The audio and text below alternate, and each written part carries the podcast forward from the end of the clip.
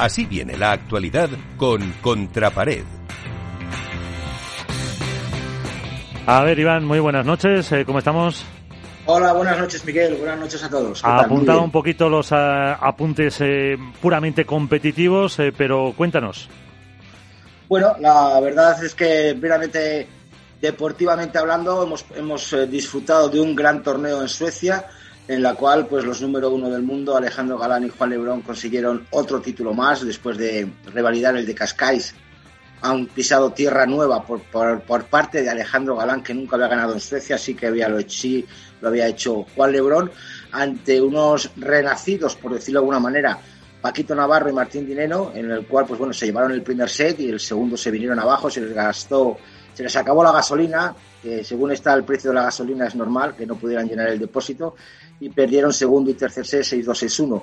Me encantaría destacar sobre todo el partido de semifinales contra Fernando Velastellín y Arturo Cuello, en el cual el Boss y el Rey Arturo tuvieron un 6-2, 3-0, y Paquito y Martín levantaron el partido llevándose 4-6 y 5-7 en el segundo y tercer set, con un juego realmente espectacular.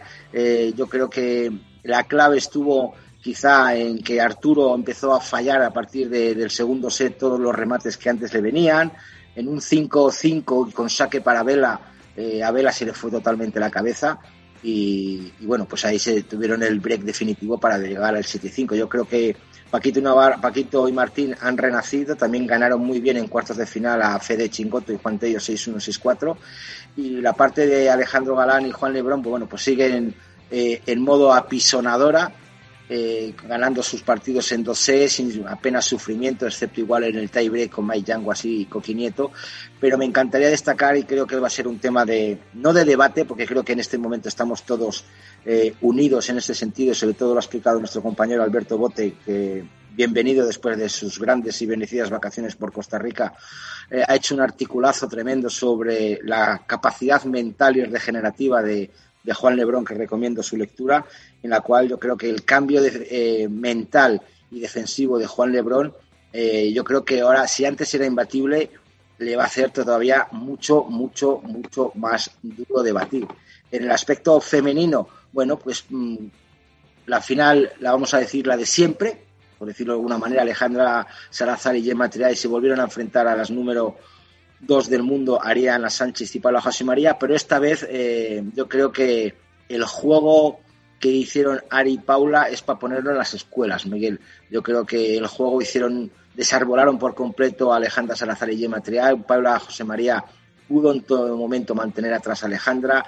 Ari, con su rulo a la reja, volvió loca a Gemma Triay, y el resultado, pese a abultado 6-1, 6-1, dice mucho del juego. Me encantaría también destacar, por supuesto, a Marta Ortega y Beatriz González, que se volvieron a meter en semifinales después de la lesión de Bea. O sea, eso significa que ha tenido una muy buena recuperación.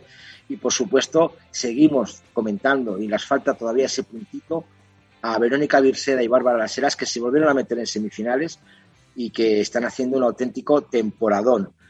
Seguimos en el aspecto deportivo, nos estamos metiendo ahora mismo ya se está celebrando el máster de la Comunidad de Madrid, uh-huh. El cuadro ya ha arrancado porque es máster y hoy ya comienzan los cuadros finales, y bueno, vamos a ver lo que nos lleva, lo que nos depara este torneo, pero creo que en el Wizzing Center en la Caja Mágica va a ser otro gran espectáculo, y se espera un auténtico lleno en las gradas por parte de del público.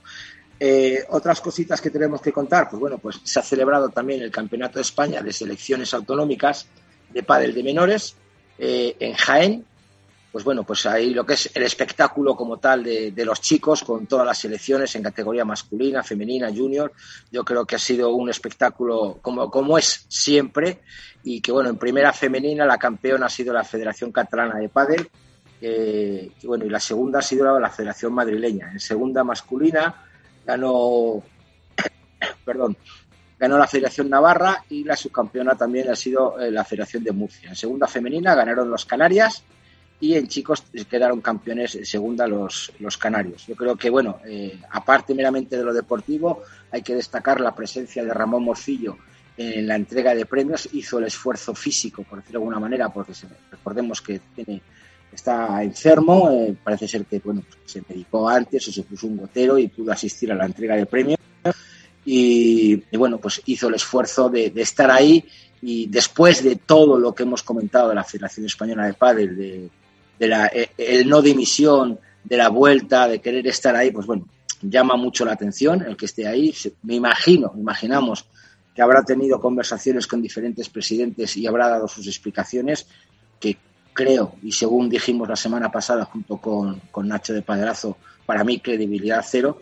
Me gustaría comentar una cosita, Miguel. Muy rápido. Ayer lo analizamos en tertulia.